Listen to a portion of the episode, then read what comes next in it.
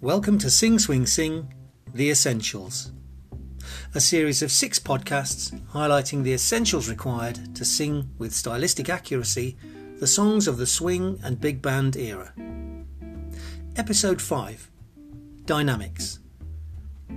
Dynamic range, how loud or quiet parts of the music are sung or played, is a tool to build and release tension in the music and an essential part of the stylistic approach to big band and swing era vocals.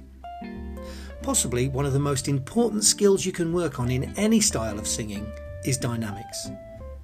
It's particularly important in big band singing because the band itself will be following the dynamic guidance written on their music. If they're playing loudly and you're singing quietly, you'll be drowned out, no matter how good the sound system is.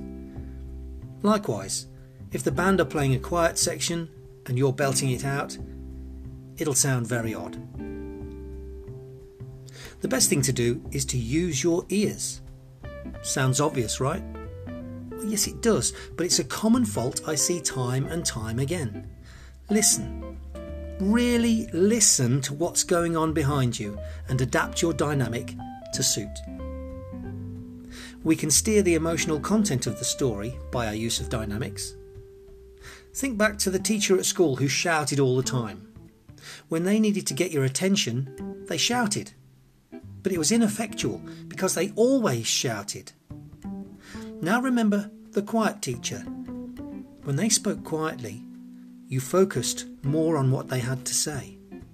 And when they shouted, it really grabbed your attention. Top tips.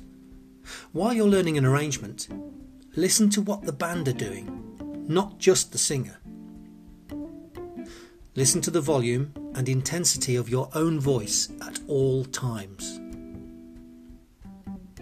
If you found this Sing Swing Sing The Essentials useful, check out my website www.mattford.info and check out the other podcasts in the series.